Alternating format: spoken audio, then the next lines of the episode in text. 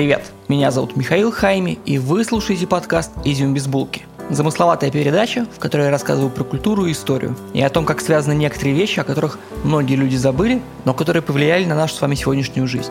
Хочу сказать большое спасибо Алексею Патрихаеву и Наталье Селивановой, которые выиграли в конкурсе в одном из предыдущих выпусков. Нужно было назвать компании, которые содержат слово «Ганза» в названии. Сначала я думал только о Люфтганзе. Воздушные сообщения между ганзейскими городами, но ребята прислали так много вариантов, что они не поместятся в этот выпуск. Извините. Больше подробностей про Ганзу в выпуске 4.3.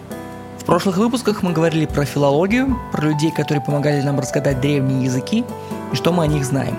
Сейчас мы с вами начнем выпуски про Иоганна Гутенберга, полковника Сандерса 15 века, и его соотечественника Мартина Лютера, оттянутую резинку на трусах Папы Римского, и о том, как два этих немца повлияли на нашу с вами сегодняшнюю жизнь.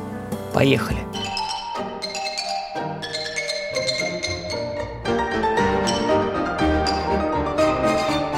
Когда мы с вами говорим про древние записи, мы говорим скорее про флешки, чем про документы в современном их понимании или про книги. Но когда мы с вами говорим про современный способ поделиться информацией, мы скорее говорим уже про книги и документы. Так откуда это взялось? Как это получилось? Например, древний грек Сократ ненавидел книги. Он считал, что из-за них ослабевает память. И настоящие умные люди все запоминают. Это единственный способ стать умным. Но знаем мы с вами это только потому, что его ученик Платон все это за Сократом записал. После этого ученики Платона переписали Платона, а их ученики переписали их записи и так далее. И это нормальная стратегия, если все наши с вами знания умещаются в несколько папирусных свитков или в несколько печатных томов. Но что делать, если у нас уже накопилось много знаний? Как нам передать их друг другу? Неужели каждый ученик в школе должен переписать вручную всю антологию древней мысли? Конечно нет. Но как нам с вами эффективно и быстро делиться знаниями между людьми? Как нам быстро копировать тексты? Ну, например, ученики пишут конспект за учителем. Они сидят в темной комнате, у каждого свой стол, свои письменные принадлежности, своя свечка. Так работали многие европейские монашеские ордены. Каждый монах сидел в своей келье и переписывал книги. Совершенно по-другому подходили к этому вопросу на Востоке. Там пользовались ксилографией. Чтобы понять, что такое ксилография, возьмите картошечку, отрежьте от нее половинку. На срезе нарисуйте звездочку. Отрежьте всю ту часть картошки, которая не звездочка. У вас вышла печать. Окуните ее в гуашь и можете развлекать пятилетку. А если у вас не картошечка, а деревяшечка, то у вас получилась ксилография. А если вместо звездочки вы там нарисуете Будду и несколько иероглифов, то у вас получится алмазная сутра, один из древнейших письменных артефактов человечества. И эту алмазную сутру уже можно тиражировать. На деревяшку вы кидаете хлопок или бумагу, несколько раз протираете специальной тряпкой, и у вас отпечатывается рисунок. Но это как с языками. Мы про это говорили в прошлых выпусках. Ксилография – это скорее силабическое, слоговое письмо. А что если мы с вами придумаем алфавитное? Как упростить и усовершенствовать ксилографию? Человек, который усовершенствует ксилографию и придумывает современный способ печати, это Иоганн Гутенберг, полковник Сандерс 15 века. Он родился примерно в 1400 году, а умер в 1468. Он родился в Майнце, на юго-востоке Германии. Это город на Рейне.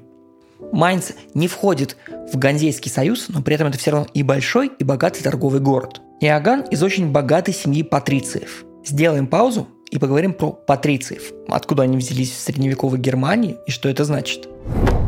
Как мы знаем, современная объединенная Германия еще не существует. Вместо этого есть Священная Римская империя, продолжение Западной Римской империи в противовес Византии. У нас не принято говорить о Священной Римской империи, принято говорить о союзе государств. При этом для немцев это тот самый первый Золотой рейх, который Гитлер хотел вернуть. Священная Римская империя – это множество государств, герцогств, феодальных земель. Она занимает территорию современной Северной Италии, юга Франции, Швейцарии, Чехии, Германии, Нидерландов, Латвии и Литвы. Представьте себе это как Соединенные Штаты Америки, только Соединенные Штаты католиков. И вместо 50 штатов у вас 200. Все эти 200 штатов говорят на разных языках, но у них общие законы, общие деньги, а самое главное, у них общий бог – Иоганн – младший сын очень богатых родителей. Они называются патрициями, но это означает, что они буржуазия.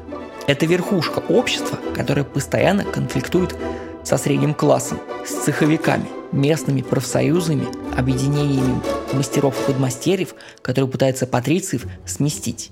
Иоганн – золотая молодежь. Он учится в монастырской школе, а потом учится ювелирному делу. Закончив обучение, он уезжает от семьи из Майнца, где постоянные конфликты, в Страсбург, к дальним родственникам. Вдали от мамы и папы, которые ничего не понимают, он весь из себя изобретатель. У него есть своя мастерская, и он хочет заработать очень много денег. Идея следующая. Он сделает много ширпотребной продукции, продаст ее задорого, а на вырученные деньги сможет наконец изобрести дело всей своей жизни – печатный пресс. Главное культурное событие, которое сопровождает его жизнь – мощи Карла Великого, собираются выставить в соборе Аахена. Карл Великий жил за 700 лет до Иоганна. Он первый объединитель Европы. Из его королевства каролингов вырастет священная Римская империя. Карл канонизированный святой, поэтому посмотреть на его мощи, а может быть даже прикоснуться к ним, соберутся бесчисленное множество паломников со всей Европы. Город для выставления мощей выбран не случайно, а Ахен находится на пересечении границ Нидерландов, Бельгии и Германии. Поэтому туда приедут не только жители Священной Римской империи, но еще и бельгийцы, голландцы, а также, возможно, французы и англичане. От такой возможности у Иоганна в глазах загорают значки долларов, скорее таллеров или гульденов. Своих денег у него немного, поэтому он как будто бы открывает страницу на Кикстартере – он ходит по друзьям и кредиторам и предлагает вложиться в его предприятие. У него есть два изобретения. Первое очень похоже на пудреницу. Маленькая коробочка, вы ее открываете, на вас смотрит зеркальце. Вы поворачиваете зеркальце в сторону мощей, и в коробочку попадает благодать и источаемый Святой Дух. Вы быстро закрываете коробочку, и теперь благодать и Святой Дух у вас всегда с собой в кармане. Вы ее открываете – и смотрите на свое лицо, и как благодать его наполняет. Второе изобретение – это перископ. Иоганн боится, что будет так много паломников, что средний Ханс не сможет подойти близко к мощам. Поэтому он вам продаст волшебную трубку. Вы смотрите вниз этой трубы, но видите все, что происходит над головами людей перед вами. Эти два изобретения можно совместить. Вы поворачиваете трубку в сторону мощей, целитесь, а потом присоединяете начало трубы коробочку. И вся святая благодать по этой трубке спускается прямо к вам в кармашек. Очень удобно. Иоганн быстро набирает нужный ему капитал. Быстро производит волшебные коробочки и трубочки. Но весь его капитал заемный. А Ахен, город, куда должны приехать мощи, страдает от наводнения. Приезд мощей откладывается сначала на один год, кредиторы начинают волноваться. А еще через год оказывается, что казна Аахина пуста. Все деньги были потрачены на прошлогодние приготовления к встрече мощей и на борьбу с наводнением. Иоганн тревожно сглатывает. Приезд мощей отменяют. Он практически банкрот. Кредиторам не нужны его ни коробочки, ни трубочки. Им нужны его деньги. Начинаются судебные тяжбы. Иоганн признается невиновным. Но деньги кончились, и он возвращается в родной Майнц к родителям. Он беден материально, но богат духовно. У него есть супер идея – Печатный пресс. Вы только вслушайтесь. Печатный пресс. М-м-м. Он находит предпринимателя, который одалживает ему немного денег и начинает творить. Иоганн ювелир и знает, что если на перстне выгравировать инициалы владельца, то этим перстнем можно запечатывать воск на конвертах. А если выгравировать буквы зеркально, то оттиск выйдет как письменная буква.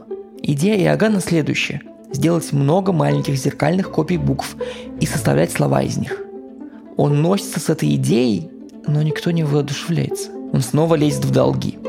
Я же говорю, полковник Сандерс. Теперь открывает свою типографию. Предприятие вокруг собственного пресса. Он наберет книгу и отдаст необразованным рабочим делать копии. Это дешевле и современней, чем переписывать тексты в кельях. Но никто не впечатлен. Иоганн, который уже старый, и все еще бедный не сдается. Он печатает несколько Библий в переводах на латынь, вульгату, чтобы продавать образованным богачам, а еще несколько индульгенций, чтобы продавать местной католической епархии. Библия – огромная книга, а индульгенция – это всего-навсего листок. И то, и то напечатано на его прессе. Как вообще выглядит пресс? Маленькие металлические литеры, как те картошки из примера, вставляются в разрез доски, так, чтобы буковки были наружу. Буковки мажутся густой масляной краской, потом доску с несколькими строчками переворачивают на бумагу, а дальше сам пресс, давление, тяжелый винт, который, закручиваясь, давит вниз, так, чтобы все буквы пропечатались. Библию делают так. Несколько листов кладут друг на друга, сгибают в середине, сшивают нитками. Выходит тетрадка – несколько тетрадок сшивают вместе. Выходит книга, ну в данном случае Библия. Печатать индульгенцию еще проще. Представьте себе отрывной бланк в химчистке. Несколько строк текста с пропусками. Пропуск можно вписать имя плательщика. И готово. Грехи отпущены. Гутенберг продает весь первый тираж. Но как только появляются деньги, появляются и кредиторы. Они подают на него в суд и забирают и пресс, и предприятие. Гутенберг смотрит на свое отражение в старых коробочках, гуляет по дождливому Майнцу, плюет в Рейн, пинает мусор на улице. И, наконец, решается открыть еще одну типографию. Опять берет в долг, строит новый пресс и умирает, так и не став богатым. К сожалению, он и знаменитым тоже не стал. Его признают создателем европейского книгопечатания только в 1872 году. Все портреты, которые вы можете найти в интернете, вымысел потомков. Кстати, если вы хотите посмотреть, как выглядит его пресс, зайдите ко мне в Facebook. Супер ссылка в описании. Гутенберг оставил после себя крутое культурное наследство. Во-первых, помните, что мы знаем Сократа только потому, что его записал Платон? Так вот, Христа мы знаем только потому, что его ученики, апостолы, сложили о нем рассказы которые позже превратились в книги Евангелия. Из Евангелий собрали Библию. Гутенберг напечатал Библию на латыни, на которой говорили многие его современники, а не на древних языках, на которых говорили только богословы. Но сделал он это, чтобы увеличить охват своего рынка, что привело к улучшению знаний людей о Боге и к сильной критике католической церкви. Печать индульгенций, справок об отпущении грехов, пропуск в рай за деньги был направлен наоборот, на богословов. 15 век – расцвет продажи индульгенций и мысли, что в рай можно купить пропуск. По идее Иоанна, епархии будут у него печатать справки в страшных количествах. Что, в общем, и произошло. Но он, к сожалению, эти деньги не получил. Но зато он сформировал такой культурный кризис в католичестве, о котором не мечтал. В этом кризисе будет жить Мартин Лютер, который опрокинет самого Папу Римского из-за своей большой любви к Богу. Подписывайтесь, чтобы не пропустить. Это будет следующий выпуск. Книгопечатание останется почти неизменным до изобретения офсетной печати в 1904 году. 436 лет правления и мощи печатных прессов, которые родили прессу. Еще хочу сказать, что Бен Франклин, отец-основатель США, но нет, не президент, был печатником и сам издавал антикоролевские памфлеты которые подстегнули борьбу за независимость США. Вот такое наследие у генерала Сандерса 15 века. Если вам нравится подкаст, то у меня есть дополнительные материалы, они доступны на Патреоне. Вы можете подписаться на электронную рассылку или на физическую. Раз в месяц я вам буду отправлять или электронное письмо, или очень красивую открытку. Все ссылки в описании. Также там есть ссылка на мой Facebook, куда я приглашаю вас мне написать свое мнение. Для вас играет немножко лютневой музыки так популярный в 15 веке. До встречи. Пока.